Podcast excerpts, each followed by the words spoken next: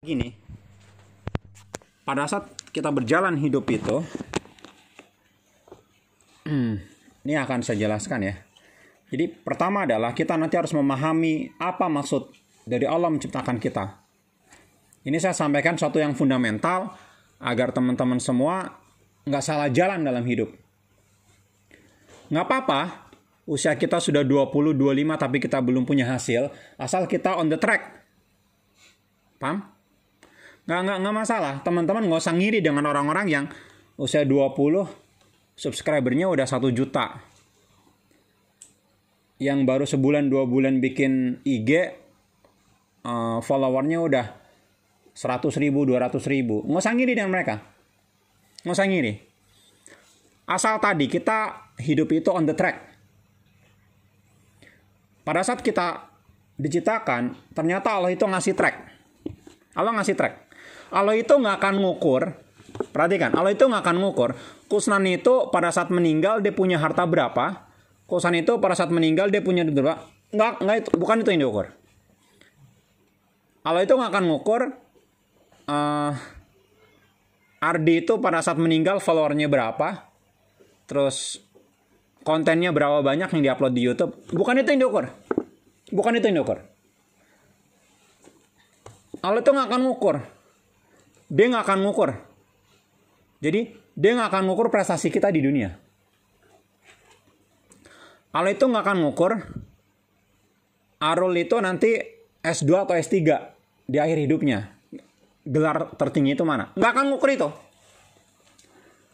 Yang Allah akan ngukur adalah you on the track atau enggak. Itu gitu. Yang Allah ukur itu nanti on the track atau enggak. Abu Zar al-Ghifari itu miskin. Sampai Rasul itu wanti-wanti, eh Abu Zar, kalau kau berjalan dengan dua orang, maksudnya kau kalau kau jalan berdua, kau jangan jadi pemimpin. Digituin tuh Rasul. Saking Abu Zar itu nggak punya kapasitas jadi pemimpin. Kalaupun kau berjalan dengan dua orang, jangan kau yang menentukan ya. Digituin nama Rasul. Apakah Abu Zar itu bukan penghuni surga? Soleh. Luar biasa soleh. Luar biasa soleh. Teman-teman cari Abu Zar. Termasuk perawi hadis juga. Banyak itu tentang kisah tentang kesolehan Abu Zar. Abu Zar meninggal dalam kondisi terasing. Karena waktu itu Abu Zar mengatakan, ya Rasul saya ingin mengasingkan diri. Oh boleh. Memang kau tempatnya adalah harus mengasingkan diri. Abu Zar itu sahabat Rasul yang Rasul sampai ngomong, kau nggak boleh jadi pemimpin. Kenapa? Kenapa nggak boleh jadi pemimpin? Karena Abu Zar itu dia orangnya terlalu akhirat. Jadi dunia itu diabaikan. Sementara untuk jadi pemimpin nggak bisa kayak gitu. Tentang-tentang pemimpin, dia terus ngomong gini, rakyatku, ayo kita makan sekarang. Untuk besok, itu urusan Allah. Pemimpin itu harus menentukan lima tahun ke depan seperti apa. Kalau kita mau pemimpin ya belajarlah dari Nabi Yusuf. Panen sekian, sekian disimpan, sekian disalurkan. Disimpannya masih dipegang, masih uh, gandeng sama tangkainya, gitu-gitu kan. Butuh rencana, pemimpin itu butuh rencana. Pemimpin itu harus mikir tentang dunia, nggak boleh akhirat doang. Bagaimana rakyat bisa makan? Kalau akhirat kan dia akan mengatakan, min hasulayah tasib. Maka kita cukup menjadi orang yang bertakwa. Ayo kita ke masjid semua. Jangan ada yang kerja tinggalkan itu jual jual beli. Yuk kita ke masjid semua. Yuk kita zikir. Kita tilawah, ngafal Quran. Terus kita ngomong, ya pemimpin, ayo Amir, kita lapar. Yuk kita mati bareng-bareng. Itu nggak bisa jadi pemimpin. Nah, uh, kembali ke sini. Yang Allah minta itu kita on the track. Maka kita harus paham dulu tracknya. Pertama adalah kita harus memahami tentang purpose apa maksud Allah menciptakan kita itu dulu. Sehingga nanti pada saat kita hidup, kita berkarya, kita punya cita-cita, masih dalam koridor maksud Allah menciptakan kita. Allah menciptakan manusia, itu udah jelas dalilnya dan kita semuanya hafal. Nggak usah kalian, anak SD hafal. Wama khalaqtul jinnah wal insa illa liya'budun. Surat Az-Zariyat ayat 56. Allah katakan, aku tidak menciptakan. Allah sampai ngomong, aku nggak menciptakan. Jadi kata-katanya keras. Aku tidak menciptakan. Jadi Allah sampai ngomong, aku nggak menciptakan. Manusia, jin dan manusia, ilah kecuali untuk menyembahku. Jadi maksud Allah ciptakan kita satu, nyembah. Itu doang. Nggak ada maksud yang lain. Nggak ada maksud yang lain. Jadi maksud Allah menciptakan kita adalah kita untuk menyembah Allah. Itu doang. Itu maksud Allah. Nggak ada yang lain. Purpose, purpose maksud Allah menciptakan kita itu menjadi hamba. Menjadi hamba. Ngerendah. Kita harus merendah. Beribadah, nyembah. Itu maksud Allah ciptakan kita. Ini track yang pertama. Ini harus teman-teman pahami. Jadi yang pertama itu purpose, maksud. Kita harus memahami maksud ini. Ayatnya jelas. Wa ma khalaqtul jinna wal insa illa liya'budun. Allah itu tidak menciptakan jin dan manusia kecuali untuk menyembah Allah. Ini track kita. Jadi kita hidup itu hanya untuk ibadah. Allah itu nggak akan ngukur kekayaannya berapa, rekeningnya berapa, istrinya berapa, anaknya berapa. Nggak, nggak diukur itu. Track pertama tadi yang pasti dan jelas adalah kita menjadi hamba. Nyembah Allah. Itu track. Yang pertama. Nah setelah kita memahami tentang maksud, purpose-nya, maka poin yang kedua adalah kita harus memahami mission.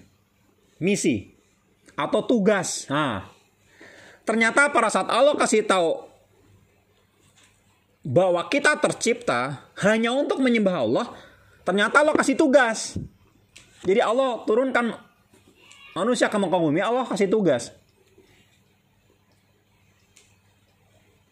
Ini dalam bentuk percakapan kepada para malaikat, Allah katakan, saya akan menciptakan manusia yang akan menjadi khalifah. Khalifah fil ard. Malaikat bertanya, apakah engkau akan menciptakan orang yang akan membuat kerusakan? Lalu kata Allah, aku lebih ngerti. Maka kita memahami poin yang kedua adalah tugas. Jadi ada maksud penciptaan, ada tugas. Ada tugas. Paham sampai sini? Apa tugasnya? Khalifah fil ard. Menjadi khalifah di muka bumi. Nanti kita akan breakdown khalifah itu menjadi macam-macam. Ada imarah, ada imamah, ada khalifah. Nah, apa poinnya? Poin di tugas ini nanti akan muncul dua. Yang pertama adalah tugas personal. Personal mission. Apa tugas personal? Ada dua. Yang pertama adalah yang pertama, apa dalilnya teman-teman hafal semua ya? Amar ma'ruf nahi mungkar. Apa? Amar ma'ruf nahi mungkar. Jadi untuk menjadi khalifah, personalnya kita harus menjadi amar ma'ruf nahi mungkar. Mengajak kepada kebaikan dan mencegah kemungkaran. Itu tugas seorang khalifah. Jadi teman-teman nggak usah mikir kayak gini, wah gue nanti jadi presiden. Kalau you belum bisa menegakkan amar ma'ruf nahi mungkar, nggak cocok jadi presiden. Nggak cocok jadi presiden. Karena tugasnya itu gitu, amar ma'ruf nahi mungkar. Yang kedua, ini masih personal. Apa yang kedua? Yang kedua itu adalah apa tugas manusia? Yang pertama tadi amar ma'ruf nahi mungkar, lalu yang kedua adalah menjadi rahmatan lil alamin. Menjadi rahmat. Menjadi apa itu rahmat? Hah? Oh nama teman gua kak. Apa itu rahmat? Menjadi rahmatan lil alamin, menjadi kasih sayang, menjadi solusi menjadi problem solving. Bukan kasih sayang teman kita kesulitan, gue temenin bro. Bukan kayak gitu. Yang maksud dengan rahmat ini alamin adalah menjadi rahmat. Menjadi problem solving. Jadi hadirnya kita menjadi pemecah masalah. Hadirnya kita menghadirkan kedamaian. Hadirnya kita memberikan solusi. Hadirnya kita memberikan manfaat itu disebut sebagai rahmatan yang alamin. Jadi ada dua tugas personal. Lalu secara komunal ada dua. Permata, pertama adalah Allah katakan, kuntum khaira umatin. Ini sebagai penegasan untuk umat di zaman Rasul dan sahabatnya. Kalian adalah umat yang terbaik. Nah, narasi buat kita adalah Allah kasih tugas kita untuk seperti Allah dan seperti zaman Rasul dan para sahabat. Dan ini sesuai dengan nubuah Rasulullah bahwa kelak itu akan muncul lagi khilafah sesuai dengan manhaj kenabian. Khilafah min haji nubuah. Nah, maka yang harus kita lakukan itu bukan terak-terak khilafah, tapi menegakkan dalam diri kita bahwa saya harus seperti Rasul dan para sahabat. Jadi jalan hidup saya sebagai komunal, komunitas itu harus seperti Rasul dan para sahabat. Bagaimana membangun ekonominya, bagaimana membangun sistem politiknya, bagaimana membangun bangsa dan sebagainya. Itu gitu. Maka PR-nya kalau di sini kita belajar siroh. Belajar siroh. Bagaimana fikih dakwah dan sebagainya. Itu gitu. Sampai sini paham? Nah yang kedua, secara komunal apa Allah katakan? Umatan wasaton. Umat pertengahan. Jadi kita adalah umatan wasaton, umat pertengahan. Apa maksudnya umat pertengahan? Umat yang moderat. Moderat itu bukan berarti terus kita liberal, beda dengan liberal. Moderat itu bukan kita keluar dari track. Moderat itu kita menjalankan hidup sedangkan track dengan dengan kalau misalkan bahasanya ulama itu ada namanya ijtihad. Begitu, menyesuaikan dengan perkembangan zaman. Jadi pokoknya tetap kuat, tracknya tetap on the track, tapi menyesuaikan dengan perkembangan zaman. Begitu. Sama seperti sekarang. Tolabul ilmi faridatin ngalakuli muslim. Kak, menuntut ilmu itu wajib bagi seorang muslim, Kak. Maka saya harus ke sekolah. Iya, tapi corona mengatakan nggak usah sekolah. Ini bisa lewat Zoom. Nggak bisa gitu, Kak. Atau misalkan gini, laki-laki itu harus ke masjid. Nggak bisa, Kak. Corona sih corona, tapi harus ke masjid. Gimana? Allah akan ngasih kesembuhan, Allah akan mengangkat ini kalau nge aja kita melanggar. Nggak nggak melanggar itu tetap ke masjid ya. Langgar kan musola. Uh, kalau kita nggak ke masjid tuh kita nggak bisa kak. Harus berjamaah di masjid kak. Itu sokeh dalilnya. Tuh gitu. Nah ini disebut sebagai umat pertengahan pertengahan wasaton. Sampai sini paham ya? Nah dua inilah uh, track yang Allah berikan buat kita berikutnya vision visi Nah, visi ini udah prerogatifnya kita. Kita seperti tadi awal saya katakan, saya itu pakai prinsip terserah. Jadi manha, manhab, manhab, mazhab saya itu mazhab terserah. Yang penting sukses, yang penting kita masuk surga bareng-bareng. Kak, gimana ya kak caranya biar saya bisa sukses? Terserah. Lu boleh pakai cara apa pun, yang penting you sukses. Hah? Apaan? Kan on the track. Saya tadi udah ngomong di awal harus on the track. Jadi caranya terserah. Karena cara kenapa saya katakan terserah? Pada saat saya ngomong kata-kata terserah, maka yang saya ingin sampaikan adalah gini. Setiap kita itu punya jalan kesuksesan yang masing-masing beda. Nggak bisa teman-teman plek ketuplak bikin brand sama-sama si Raki, brandnya sama, bajunya sama, warnanya sama, bahannya sama. Nggak bisa. Nggak bisa satu kesuksesan orang itu nggak bisa kita contoh. Nggak bisa. Plak atau plak ngikutin dia nggak bisa. Belum tentu sukses. Karena masing-masing kita itu garis kesuksesannya itu berbeda. Mukanya beda. Jangan terus, Kak, kalau di Terawang saya tuh mirip Boim. Kayaknya saya harus bikin YouTube deh. Gitu. Iya nyadar dulu gitu. Kak, saya, saya kalau di Terawang itu suara saya mirip Muzamil Hasbalah. Tapi di Tangabus doang. Basmalahnya udah belepotan. ya udah, kalau gitu Anda bikin videonya tahu saya. Nanti jadi jadi apa namanya? Uh, eh, NSP dijual.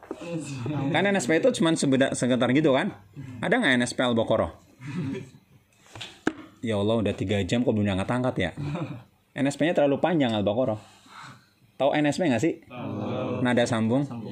Kita nelpon nih Al-Baqarah. Alif lam mim dalikal kita tiga jam kemudian. Halo bro, ada apa? Ah, habis pulsa kita. NSP-nya Al-Baqarah. Ya kalau bisanya tabus lalu bagus ya bisa jadi NSP ya. Terkenalnya cuma tabus doang. Kali aja viral. Udah keren. A'udzubillah. Alif lam mim. Oke, kembali ke sini teman-teman. Itu sebagai koridor ya. Yang harus teman-teman pahami tadi pertama adalah purpose. Ini teman-teman harus paham dulu. Ah, sebenarnya kalau untuk memahami nanti panjang jatuhnya. Cuman itu yang ingin saya sampaikan. Pertama adalah kita harus paham koridor bahwa Allah tidak menciptakan jin dan manusia kecuali untuk ibadah. Maka garis hidup kita adalah hanya untuk ibadah. Titik di situ. Yang kedua, Allah kasih tugas misi kepada manusia misinya adalah menjadi khalifah. Dengan personalnya adalah teman-teman ama ma'ruf nahi mungkar, lalu menjadi rahmatan yang alamin. Lalu nanti teman-teman berkomunitas dan komunitas harus menjadi khairu umatin. Menjadi khairu umat. Makanya pada saat saya bikin job care, bikin visinya harus yang terbaik. Karena dalilnya udah jelas. Kuntum khairu umatin. Makanya kenapa job care itu visinya being a world-class organization. Kan dalilnya udah jelas. Kuntum khaira umatin. Eh kuntum kamu itu umat yang terbaik. Jangan menjadi visi organisasi terbaik tingkat RT. Itu bukan khaira umatin. Khaira erwetin. Apa tuh bahasa Arab? Nggak ngerti ya. Maka eh serius. Maka pada saat teman-teman nanti bikin visi harus yang big, big picture. Kenapa kita big picture? Jelas tugas kita itu menjadi khalifah fil art bukan menjadi khalifah tingkat RT. Bukan. Kalau nanti teman-teman akhirnya jadi RT, saya dua tahun jadi RT. Itu peranan. Itu peranan. Jadi saya berperan sebagai apa sekarang? Kalau sekarang saya jadi santri, ini peranan saya. Ibarat hidup itu, misalkan saya pengen ke Ancol. Lagi di mana lu? Lagi di Lenteng Agung. Tuh gitu. Nggak bisa ke Ancol, tiba-tiba ke Ancol. Lu kok tiba-tiba ke Ancol? Iya kak, saya pakai uh, pintu Doraemon. Rasulullah aja itu 13 tahun fase Mekah nggak ada kemenangan. Yang ada adalah kesabaran. Ya kan? Coba cek teman-teman fase Mekah. Kan isinya kesabaran semua.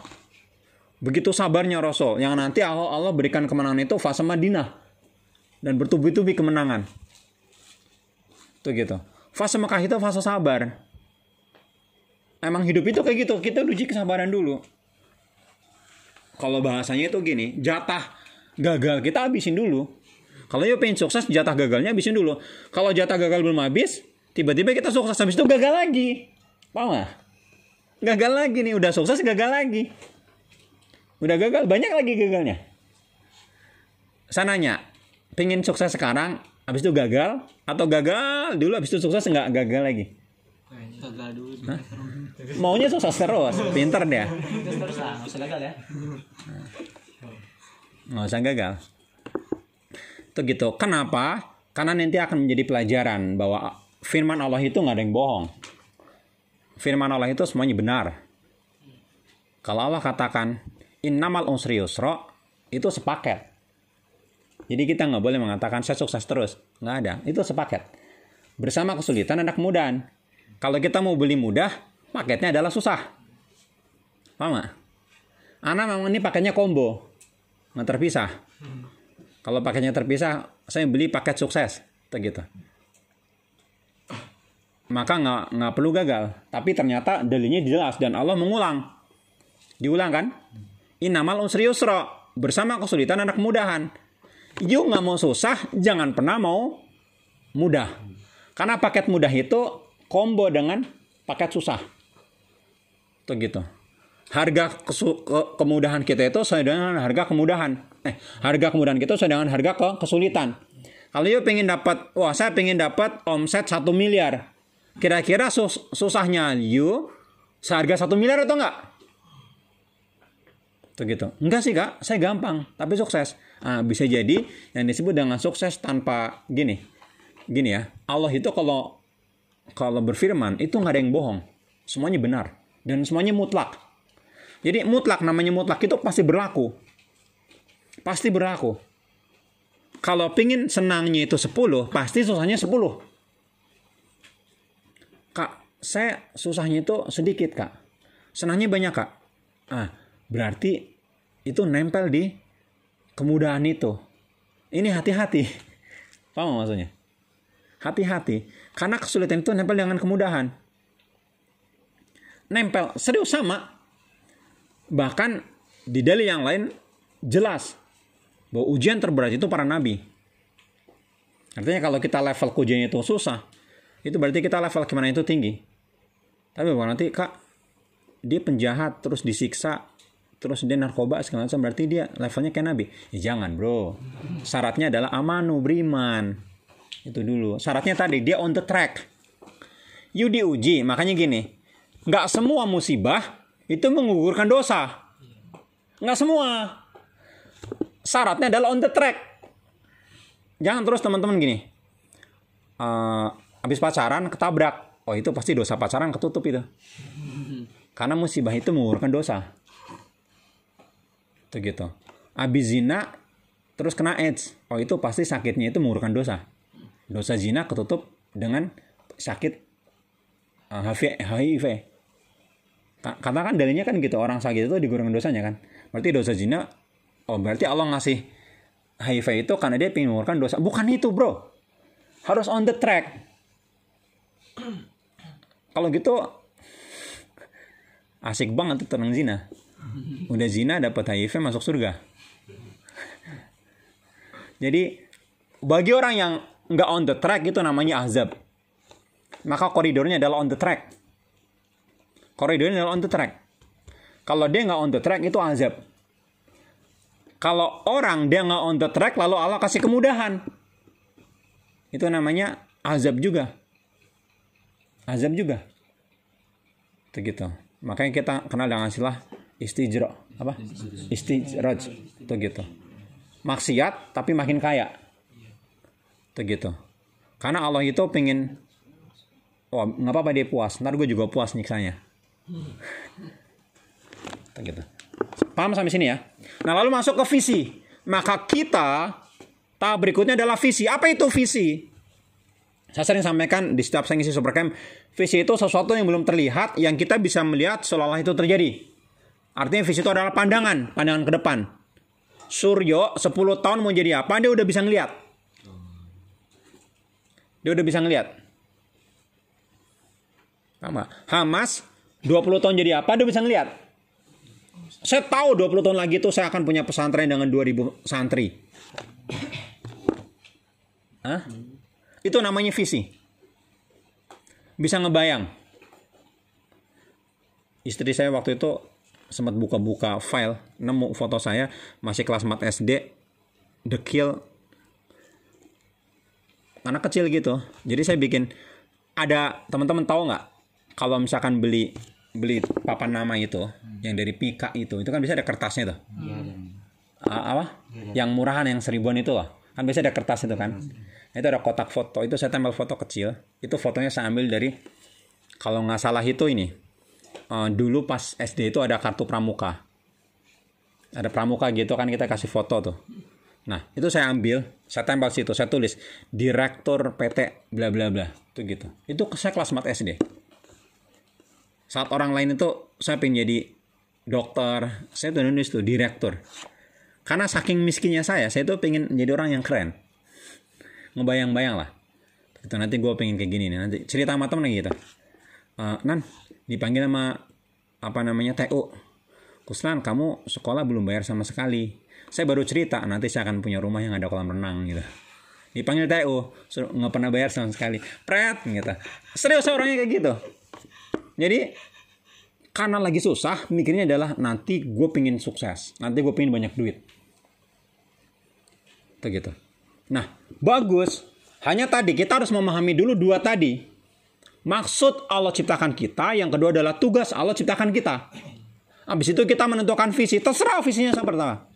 Terserah. Teman-teman menjadi seorang YouTuber, menjadi seorang penghafal Quran, menjadi apa pun terserah. Mau punya pesantren, mau punya perusahaan terserah. Tapi tracknya itu. Kalau dulu saya sekedar ingin. Itu aja dikabulkan. Tuh gitu. Dan ini yang kadang salahnya motivator itu ngarahannya kayak gini. Anda harus punya impian, gitu kan? You can do it. Bayangkan bisa bawa ibu umroh. Wih, mantap. Keren. Nggak salah. Nggak salah. Masih on the track. Nanti kita akan memahami dulu tentang misi. Misinya itu bukan cuma sekedar nganterin ibu ke umroh. Itu masih on the track. Apa? Ibadah. Tapi kan kita punya misi. Misinya apa? Menjadi khalifah fil ard. Amar ma'ruf nahi mungkar. Itu loh. Jadi dakwah itu menjadi fardu. Dakwah itu menjadi kewajiban. Maka di mana pun teman-teman kelak hadir, mengisi pos-pos pemberdayaan, mengisi pos-pos uh, kontribusi, entah jadi lurah, entah jadi apa, maka dakwah itu menjadi tugas. Amar ma'ruf nahi mungkar. Lalu yang kedua adalah menjadi rahmatan yang alamin. Ini ini misi namanya. Ada orang yang on the track ibadah, ada betul benar. Cuman secara tugas dia nggak dikerjakan tugasnya nggak dikerjain.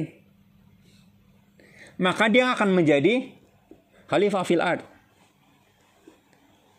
Jadi ada namanya soleh personal, ada namanya soleh komunal. Soleh personal ya teman-teman sholat, ngaji, rajin. Tetangganya kelaparan nggak peduli. Tetangganya mau sholat nggak sholat nggak peduli. Itu gitu. Di sebelah masjid ada orang mesum nggak peduli. Maka dia nggak memahami tugas. Nah, ternyata Allah nggak biarin orang-orang kayak gitu. Makanya ada namanya fardu kifayah. Dakwah itu bukan fardu kifayah, tapi fardu ain. Serius. Maka ulama mengatakan, ada pepatah ulama kayak gini. Nah, duat qabla kulli syai. Kita itu adalah dai sebelum segala sesuatunya. Jadi kita itu dai, penyuruh kebaikan. Karena ulama ini memahami konsep tadi bahwa tugas manusia adalah amar ma'ruf nahi mungkar. Jadi risalah kenabian itu turun temurun kepada para umat. Jadi bukan cuma tugasnya nabi atau kiai, tapi kita juga. Apalagi nanti masuk kepada misi keluarga. Cowok akan menjadi pemimpin keluarga. Minimal amar ma'ruf nahi mungkar ke warganya, istri dan anak-anak. Suaminya soleh banget. Istrinya nggak pakai jilbab nggak masalah nggak sholat nggak apa-apa. Anaknya nggak sholat nggak jadi masalah. Anaknya jadi pelacur nih segala macam. Bapaknya soleh. Neraka tetap. Neraka. Tuh gitu bisa jadi tetangga kita yang nggak pernah kita ajak ke masjid nggak pernah kita tegur saat kita tetangga mabok-mabokan nanti dia akan menjerumus kita ke, ke neraka kan nanti gini pada saat lewat suratul mustaqim itu nanti ada namanya tempat di mana di sana itu tuntutan-tuntutan teman-teman sekitar kita itu Allah perkenankan. Termasuk punya utang. Ditagihnya di situ tuh. Jadi utang di dunia itu kelar memang di dunia sampai mati meninggal. Akhirat itu nggak kelar. Utang itu sampai akhirat dibawa. Termasuk utang, utang tugas ada seorang suami, seorang bapak masuk surga. Oh, pahalanya banyak, masuk surga. Oke. Okay. Tuh, jadi gini, ini yang mau masuk surga nih, ada tuntutan? Ya, malaikat saya gitu. Kau siapa? Saya anak pertama. Kenapa kau nuntut? Bapak saya selalu ke masjid setiap subuh. Saya nggak pernah dibangunin. Bapak saya selalu puasa Senin Kemis. Saya nggak pernah diajak. Oke, kamu ambil apa? Saya pengen ambil pahala sholat subuh berjamahnya dia dan puasanya. Puasa senang Dia ambil itu.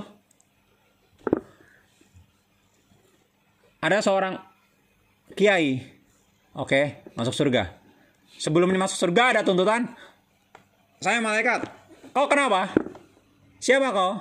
Saya santrinya. Kenapa kau? Gitu. Iya, beliau kiai. Cuman kiai ini pernah jolimin saya.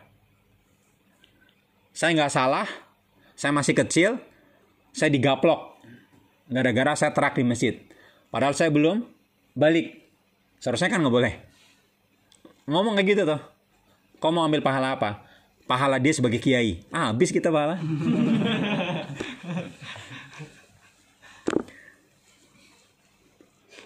Ada seorang guru masuk surga nih. Oke, sebelum dia masuk surga ada yang menuntut saya malaikat, saya ya Allah. Kau siapa? Saya ibu kantin. Kenapa? Guru ini sering makan di tempat saya dan sering ngomong. Nggak usah bayar ya. Saya dipaksa ridho, tapi saya nggak ridho. Pahala apa? Pahala dia jadi guru. Habis. A- ada itu dalilnya sohih. Kita akan nanti diadilin itu. Semuanya itu boleh menuntut. Itu gitu. Ya mungkin nanti kalian akan nuntut. Wah, Kak Kusan dulu pernah marah-marahin kami. Itu, nuntut nanti saya tuh. Astagfirullahaladzim, ampuni saya Allah. itu boleh tuntut tuh. Makanya doa orang zolim itu, dizolimi itu dijabah. Maka perintahnya adalah bersabar. Itu gitu. Kita nggak usah bahas kemarin ke Pak RW lalu Pak RW-nya kincep. Mukanya merah ya. Ya nggak apa-apa. Itu kita boleh punya hak di dunia ini untuk menegakkan keadilan. Dan kita pakai cara yang legal. Itu gitu. Kisah yang kemarin ini. Apa-apa pelajaran. Kemarin dinasihatin juga sama Norman bahwa saya tahu, saya nggak perlu takut. Saya nggak pernah takut dengan apa pun kalau itu masih dalam koridor. Dan saya benar, saya nggak pernah takut. Saya nggak pernah takut. Itu gitu. Hanya karena Norman ini anak Yotker dan dia seorang lawyer, pengacara, advokat. Pada saat saya nanya, ketawa. Wah itu melanggar kak gitu. Yaudah nanti saya ke sana kak. Langsung kita kasih surat somasi itu kan nggak main-main itu. baca ada yang baca surat somasinya nggak? Ngeri nggak? Ngeri. Nah. Makanya langsung jawabannya itu kelar. Jawabnya langsung boleh. Itu gitu. Itu serius. Kata nomor gini, ini ini permasalahan serius kak. Jadi, jadi jangan kakak anggap enteng. Kalau kakak anggap enteng terus tiba-tiba milih ke Bogor, pertama adalah kita menegakkan hukum tapi tidak menegakkan hukum. Gitu. Yang kedua, kita punya hak yang kita tuntut. Yang ketiga, kita membiarkan kezuliman itu yang parah. Sementara perintah kita kan jelas tadi, sama ma'ruf nahi mungkar. Yang zulim itu nggak boleh, nggak boleh dibiarin. Dan memang kadang nahi mungkar itu berat, gesekannya itu berat. Makanya fitnah KFK itu luar biasa. Lebih disanjung-sanjung kiai. Wah, nasihat agim ini. Itu surga semua lah. Isinya sanjungan semua. Oh, dia santun, ini santun, ini santun. Tapi begitu kemu, apa ah, nahi mungkar itu fitnahnya besar. Fitnahnya besar. Teman-teman ngajak kebaikan itu dijempolin. Pengikutnya banyak. Tapi nahi mungkar berat. Berat. Fitnahnya banyak gitu. Apaan sih larang-larang? Udah contohnya aja yang bener. Nggak boleh kayak gitu. Sepaket itu sama ma'ruf nahi mungkar. Rasul itu nggak main-main. Kalau anaknya mencuri, Rasul nggak motong tangan di hadapan sahabat. Kayak gitu ngomongnya. Nggak terus ngomong gini. Anak kecil nggak apa-apa lah kita maafin. Nggak kayak gitu. Kalau Aisyah anak saya nyuri, saya yang langsung potong tangannya. Itu di hadapan para sahabat. Betapa hukuman itu keras. Kenapa? Karena Rasul takut anaknya itu akan dihukum di akhirat nanti. Hukuman di akhirat itu lebih keras. Nggak usah hukuman akhirat. Itu nanti, di alam kubur itu, itu kan luar biasa. Perihnya luar biasa. Rasul itu nangis kalau lewat kuburan, dengar teriakan orang uh, disiksa. Sampai ada satu hadis yang saya baca, Rasul itu sampai ngasih syafaat. Jadi motong pelepah kurma masih basah hijau itu tancepin. Semoga syafaat saya itu bisa mengurangi apa namanya siksaan. Ada yang pernah dengar hadis ini? Ini ada di kitab Adabul Mufrad. Itu gitu. Sampai kering ini. Sampai ini kering, dia akan dikurangi siksanya. Saking Rasul itu ketakutan. Begitu besar siksaan di alam kubur. Dari dia mati sampai hadirnya kiamat. Coba kalau kiamat itu waktunya seribu tahun lagi. Seribu tahun. Usia dia cuma 50 tahun. Disisanya seribu tahun. Habis nggak tuh? Hah? Iya kan? Indonesia merdeka berapa tahun? 70? 70? 75. Coba pada saat merdekanya Indonesia, dulu misalkan ada yang menjadi pengkhianat bangsa. Bahkan mungkin minum hammer gitu ngikutin Belanda. Dan dia usianya 50 tahun meninggal. Sampai sekarang kan masih disiksa. Artinya di 70 tahun disiksa. Dengan siksaan waktu dia meninggal dan dengan siksaan terberat. Apalagi melanggar syarat, disiksa itu. usianya 50 tahun, disiksa di kuburnya udah 77 tahun. Paham nggak? Itu baru di alam kubur, belum di akhirat loh. Luar biasa gitu. Makanya binatang-binatang itu kalau kuburan itu mereka uh, teriak. Karena mereka dengar. Kalau kita dengar semuanya soleh. Kalau kita tahu semuanya jadi orang soleh. Ah, kembali ke sini teman-teman. Kembali ke visi, maka kita harus menentukan visi kita. Kita harus punya visi. Apa itu visi gambaran? Teman-teman itu alokasi karunia banyak banget ke kita, mulai dari aset fisik, aset akal, aset waktu dan sebagainya. Yang Allah juga ngingetin, Rasul juga ngingetin bahwa itu akan diminta pertanggungjawaban. Mulai dari usia, masa muda, harta, ilmu, diminta pertanggungjawaban. Makanya aset itu dikasih optimalin. Optimalin. Ngimpi aja yang gede. Nggak apa-apa. Ya Allah, saya ingin punya pesantren. Yang santrinya itu 200 ribu. Wih, pesantrennya kayak apa tuh ya? Saya punya pesantren di 200 negara. Oh, mantap. Pada jumlah negara cuma 180. Sisanya di bulan. Alien itu pada nyantri.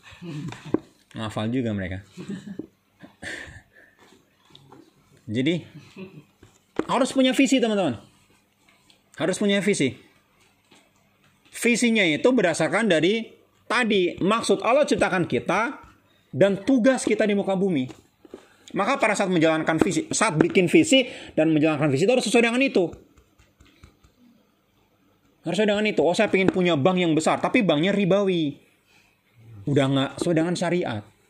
Saya pengen menjadi dokter, tapi caranya nyogok. Nggak sesuai dengan syariat. Ini kan banyak banget terjadi. Kemarin ada saudaranya istri bilang mau pinjem duit untuk masuk sekolah. Karena kalau ngikutin jalur zonasi itu nggak diterima. Kalau jalur pintu belakang itu diterima, hanya harus bayar sekian juta. Terus saya bilang, jangan kasih. Nggak apa-apa masuk swasta, nggak apa-apa nggak masuk, nggak apa-apa masuk sekolah itu, tapi kita on the track Jangan paksakan kita punya sesuatu atau punya prestasi sesuatu, tapi kita nggak on the track. Karena hukumannya lebih parah. Begitu bisa jadi nanti. Tapi saya nggak dihukum sama Allah, nggak ada laknat tuh. Saya tetap sukses. Istij, raj. Lebih parah itu. Ini jangan main-main dengan hidup, jangan main-main dengan hukuman Allah, jangan main-main. Koridornya jelas, kita suruh beribadah, yang kedua kita kasih tugas menjadi khalifah. Apalagi ini cowok. Karena nanti begitu kalian berkeluarga, tugas istri itu taat. Jadi surganya istri itu ditaat pada suami.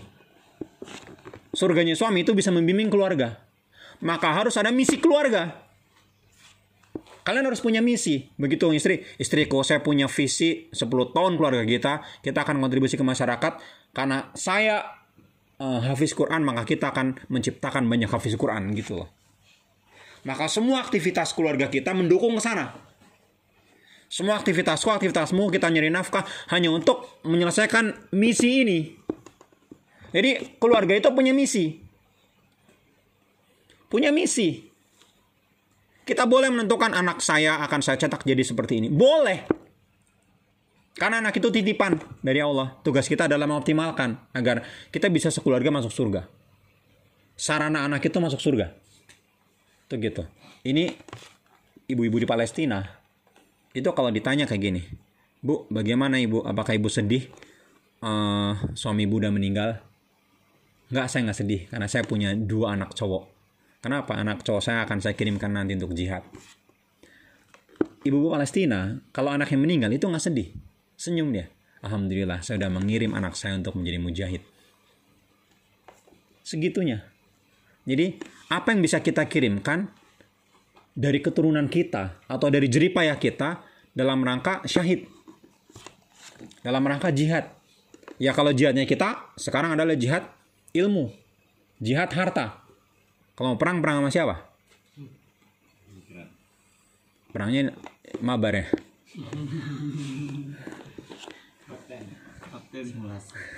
Simulasi itu kalau di buku Al-Wafi itu perbuatan-perbuatan mubazir. Serius, itu saya baca ngeri juga. Ngeri. Allah minta pertanggungjawaban ini. Jadi gini teman-teman. Total sekarang itu ada 142 juta usia muda di Indonesia. Yang kemarin saya sampaikan kepada para musrif. Ada 142 juta usia muda. Ada yang mengatakan 140, ada yang mengatakan 120. Pokoknya lebih dari 100 juta penduduk Indonesia itu usia muda. Yang nanti ujungnya itu di 2045. Kalau sekarang yang terjadi nih mayoritas kita teman-teman baik ngeliat IG, Facebook, YouTube dan semua sosmed itu isinya anak muda dan viral dan rame itu sesuatu yang mohon maaf ya mubazir tapi rame ngeprank orang. Mubazir serius. Tapi rame viral. Teman-teman coba bayangkan 10-20 tahun lagi mau jadi seperti apa anak muda ini? Coba bayangkan.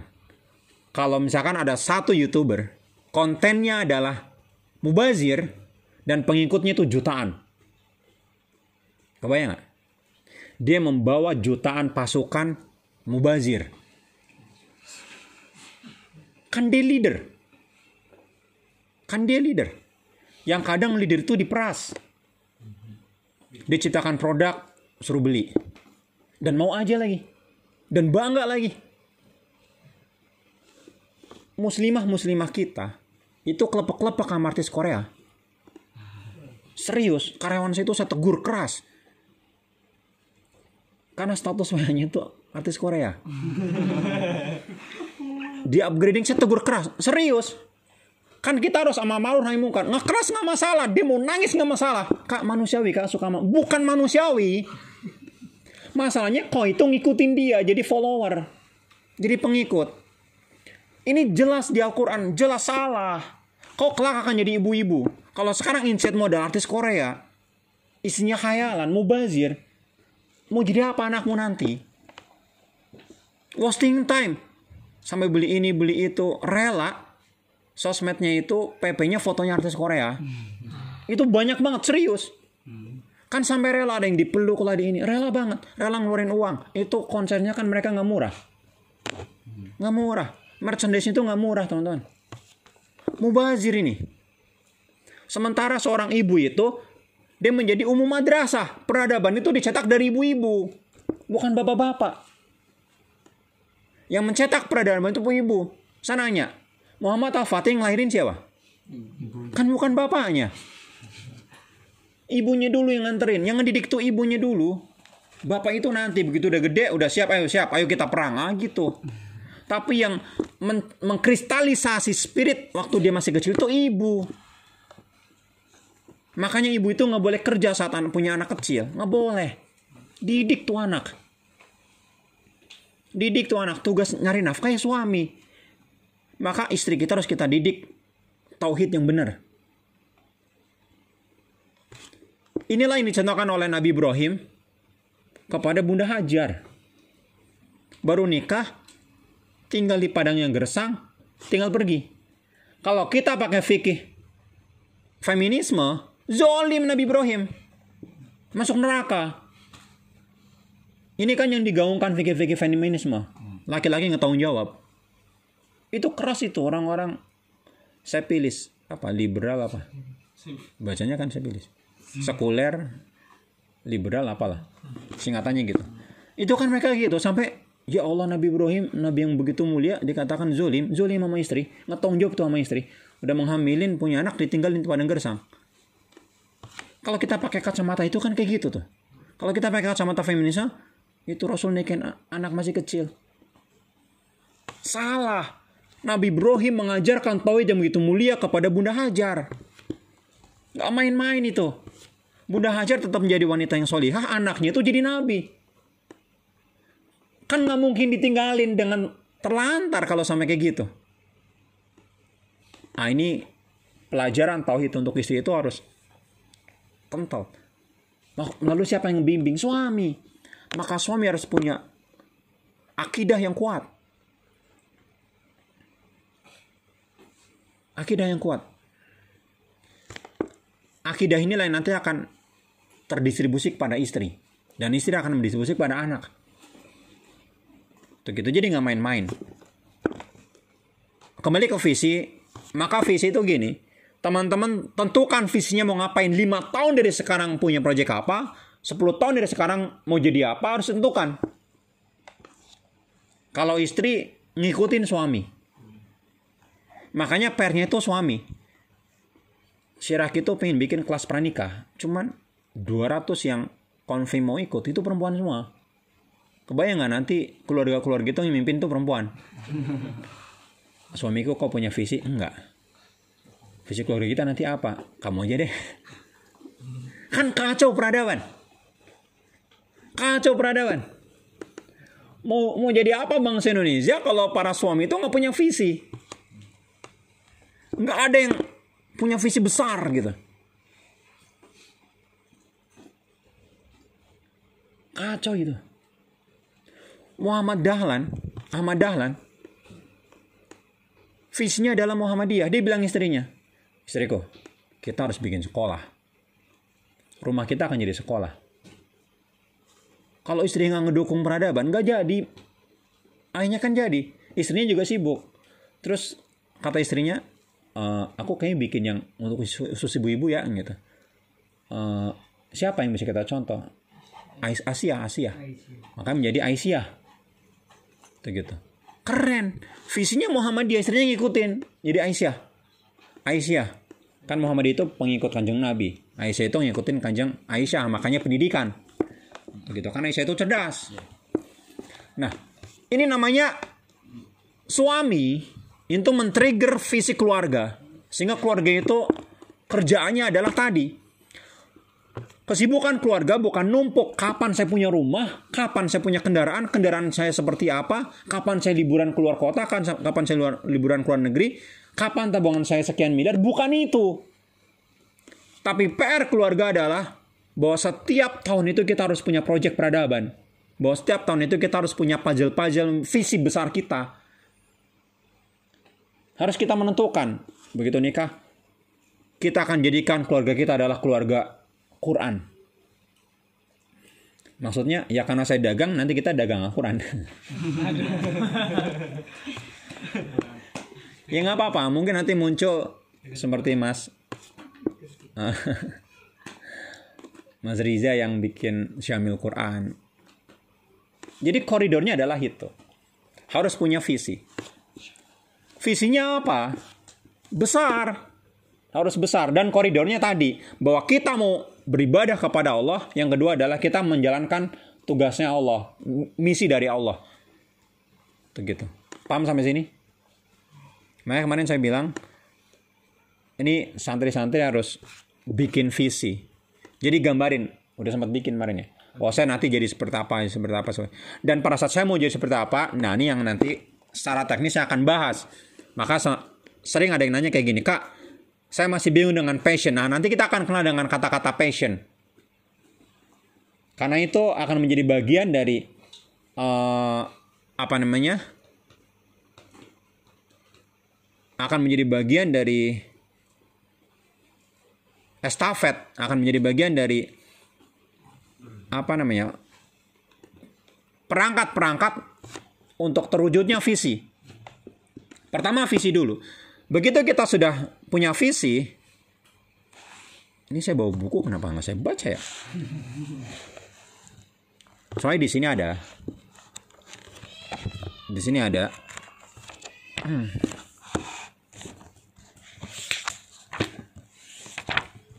yang saya sampaikan itu yang tadi itu poin-poinnya di sini ada. Cuman yang lainnya itu saya kembangin.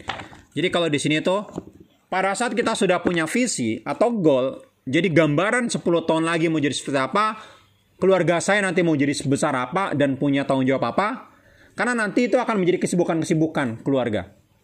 Jadi konsentrasi keluarga itu mewujudkan itu. Kerja-kerja besar kita itu mewujudkan itu, tuh gitu yang selalu menjadi narasi saya itu emang almarhum Ahmad Dahlan. Karena luar biasa. Saya pernah ke Sorong. Sorong itu Papua Barat. Waktu saya ke Sorong, turun dari, uh, pesawat gitu di bandara. Ada yang jemput, cerita kami. Jadi saya ngisi di sekolah tinggi Muhammadiyah di Sorong. Kebayang nggak? Saya yakin Muhammad Ahmad Dahlan itu nggak pernah ke Sorong. Saya baca riwayat beliau, beliau belum pernah menginjakan kaki di tanah Papua. Tapi sekarang ada sekolah tinggi Muhammadiyah di Papua. Keren nggak tuh? Itu namanya visi teman-teman. Visi itu orangnya mati. Ada yang lanjutin. Ada yang lanjutin tuh visi. Gontor itu dimulai dulu dari satu masjid musola kecil. Sekarang masih ada. Ada yang pernah ke Gontor nggak? Gontor pusat. Gontor tiga. Gitu kalau nggak terima di Gontor satu. Jadi emang benar ya? Iya. Emang benar. Ini nggak apa-apa. Saya pernah ngisi di Gontor.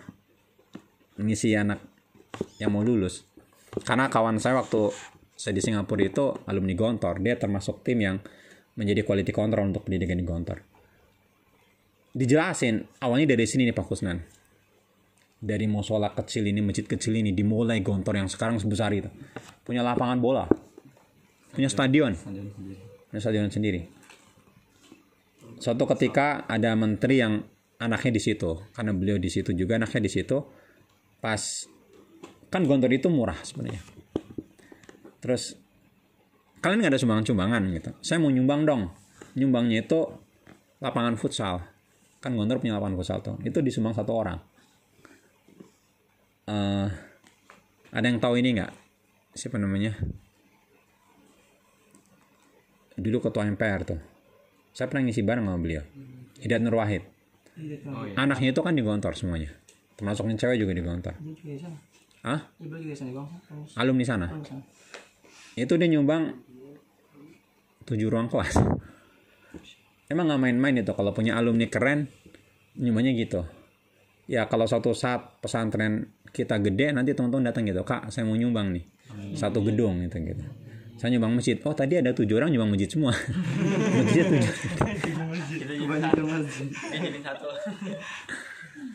Tujuh itu gitu emang itulah pendidikan yang dilandasi dengan keikhlasan maka akan besar.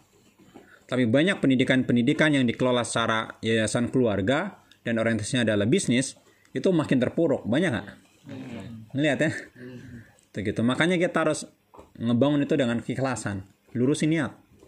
Itu gitu. Dan mengabaikan uh, harapan-harapan dunia dari akhirat dari transaksi akhirat. Jangan pernah jangan pernah mengharapkan dunia dari transaksi akhirat. Karena rugi kita. Rugi. Itu gitu. Nah berikutnya adalah value. Apa itu value?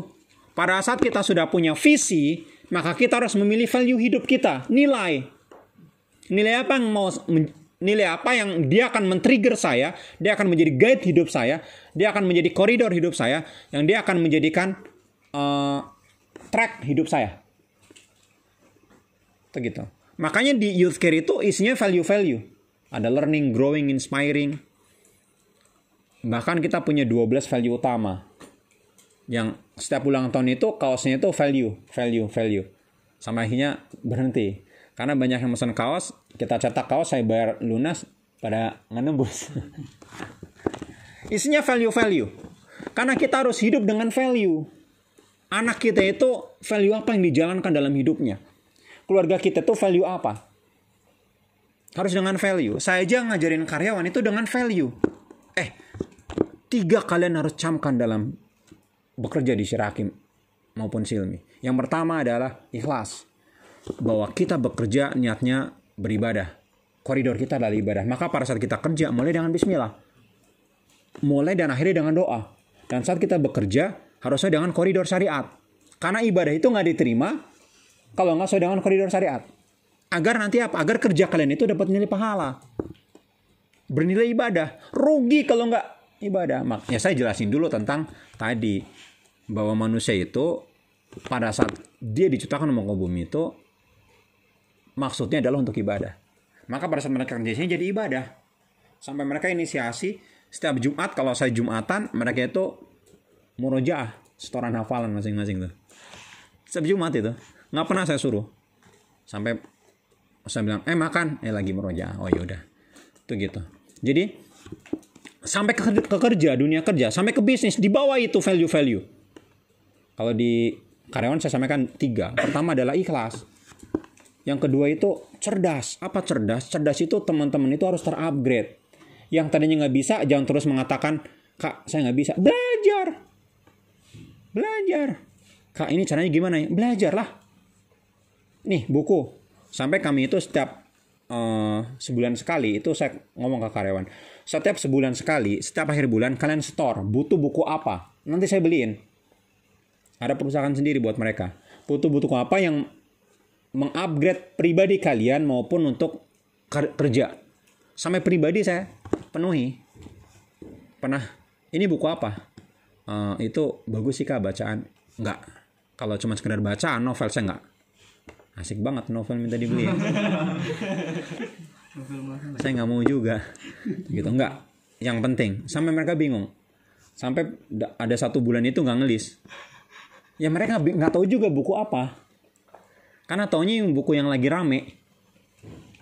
Itu gitu. Buku yang isinya mubazir. Jadi baca cuma sekedar bikin kita ketawa mubazir, nggak ada ilmunya. Buat apa? Wasting time gitu. Ngeluarin duit iya, habisin waktu buat baca iya, nggak ada hasil. Maka kita jadi teman setan. Udah jelas dalilnya ya. Tuh gitu. Maka harus menumbuhkan value. Apa itu value? Value itu menjadi culture. Budaya. Kayak orang Jawa kan kumpul orang kumpul yang penting mangan. Eh enggak. Mangan orang mangan yang penting kumpul. Akhirnya mati bareng-bareng. Ngumpul nggak makannya mati. Yang ada kan ngumpul-ngumpul buat makan ya. Tuh gitu. Jadi banyak culture-culture yang harus teman-teman munculkan. Teman-teman harus menentukan apa value hidup saya? Oh value saya kak never give up. Wih mantap. Pantang menyerah. Jadi kok masih berharap nikah sama Wirda? Masih kak, pantang menyerah memang. Tapi Wirda udah nikah. Nggak apa-apa kak, kan dia bisa meninggal suaminya.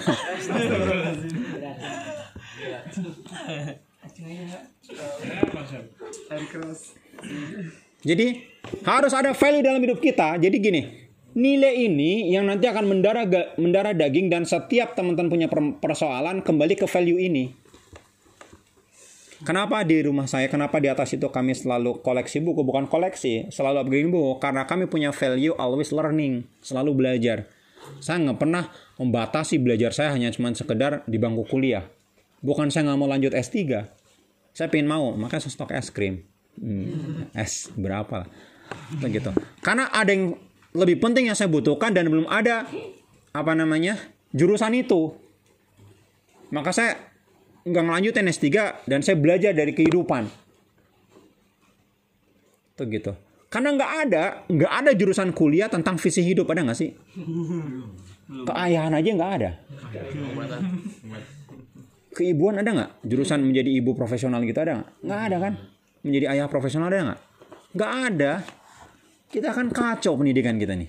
Yang penting malah kagak ada jurusannya. Ada nggak jurusan fakultas kehidupan? Nggak ada kan? Adanya hukum, um, bisnisnya nggak? Duit, duit lagi, duit lagi, duit lagi. Tapi tentang kehidupan nggak ada, visi hidup gitu nggak ada. Makanya kita banyak nih, saya kasih tahu. 90%, 95% pemuda Indonesia itu nggak punya visi hidup. Sampai 95%. Kebayang nggak sih? Makanya di YouTube itu konten-konten viral itu mubazir semua karena nggak punya visi hidup. Coba teman-teman bayangkan kalau konten itu adalah ngeprank orang, insight apa yang masuk kotak anak-anak muda? Ngeprank juga ya nggak? Ah? Jahil, ngeprank orang juga. Anak kecil ngomongin ngeprank juga orang juga. Udah. Kezoliman menghadirkan kezoliman. Iya, dia dapat duit dari YouTube banyak. Tapi dosa jariahnya silakan Anda menanggung. Ah, ini yang harus kita hati-hati teman-teman.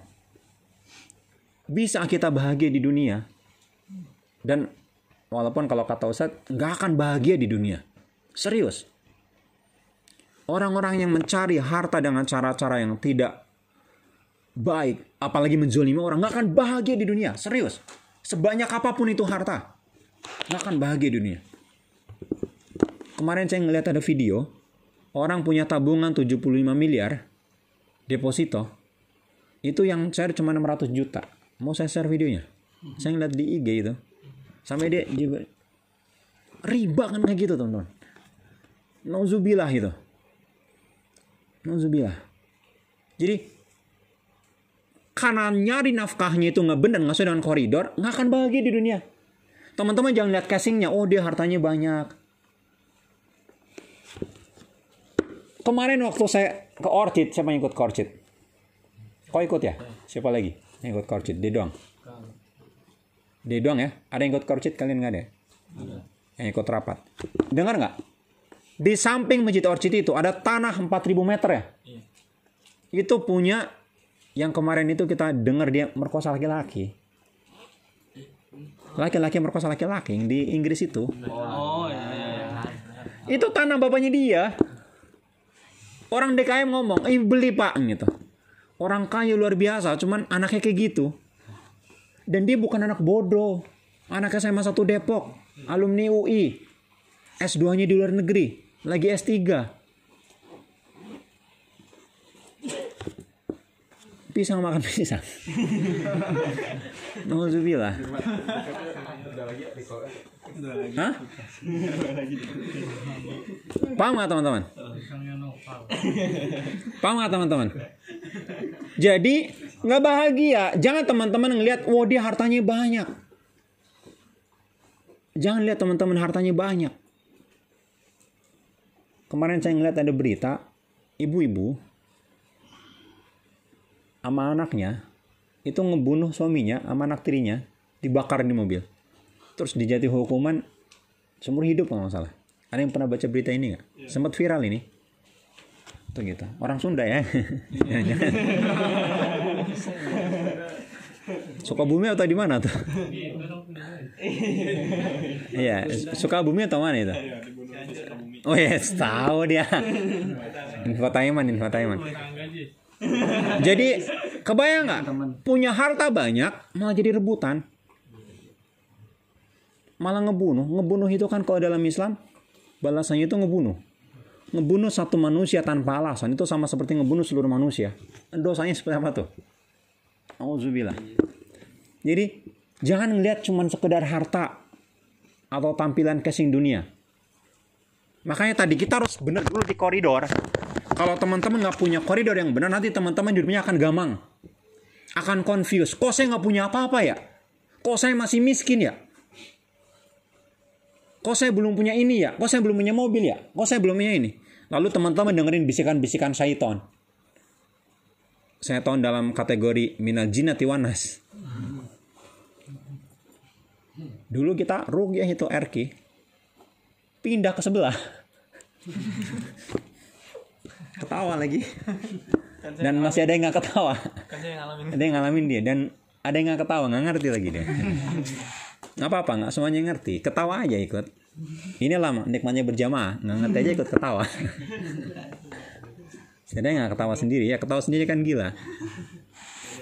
Berikutnya adalah harus punya strategi.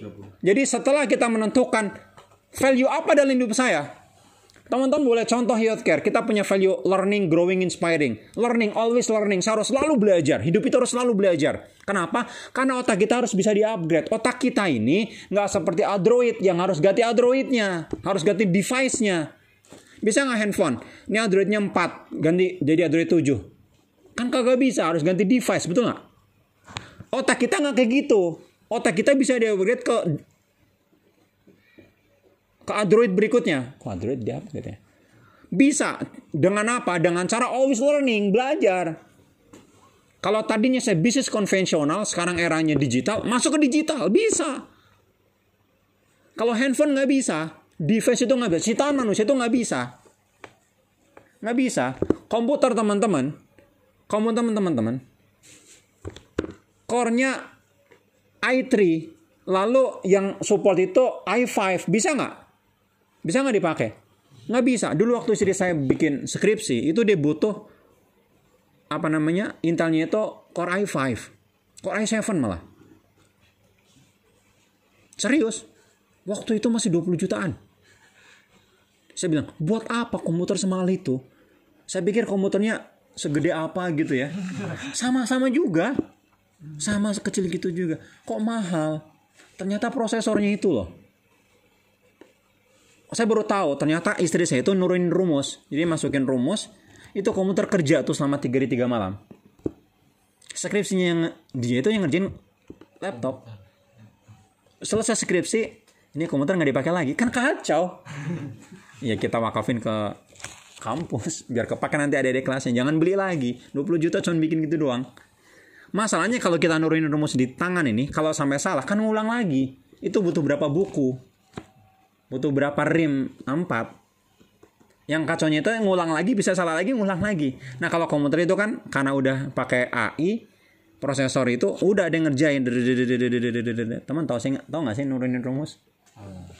Ah ya kalau belajar coding kan gitu kan? Itu belajar pemrograman. Nurunin rumus tuh gitu. Nah kan butuh prosesor. Kalau mau yang bagus ganti prosesor. Tapi kalau device-nya nggak support harus ganti device bener nggak otak kita nggak perlu ganti otak bro. Di supportnya udah ngapa always learning selalu belajar. Pelajari bisa. Kuat kok. Kuat. Jangan pikir kakek-kakek itu nggak bisa bikin TikTok. Bisa. Kuat dia support. Saya ngeliat banyak orang tua yang bikin akun YouTube dan kontennya bagus-bagus. Ada nggak? Ada. Udah udah tua. Di kampung kampung tani apa tuh di Jawa Timur? Udah tua tuh dia bikin konten YouTube. Oh sekarang bagaimana kita okulasi? Gitu gitu. Saya kalau nonton YouTube itu kalau nggak resep makanan itu binatang sama tanaman. Udah demennya itu doang. Azhar iya kita pending ya. Jadi itu yang ingin saya sampaikan teman-teman. Lalu berikutnya kita harus bikin strategi. Dan terakhir nanti kita bikin project-project. Misalkan bulan ini projectnya apa tahun ini projectnya apa? Harus ada project per bulan per tahun ada waktunya. Sehingga hidup kita terarah. Uh, kita sudah azan udah kita barusan dengar azan kita pending sholat asar dulu. Mungkin nanti kalau nggak mau di sini di luar assalamualaikum warahmatullahi wabarakatuh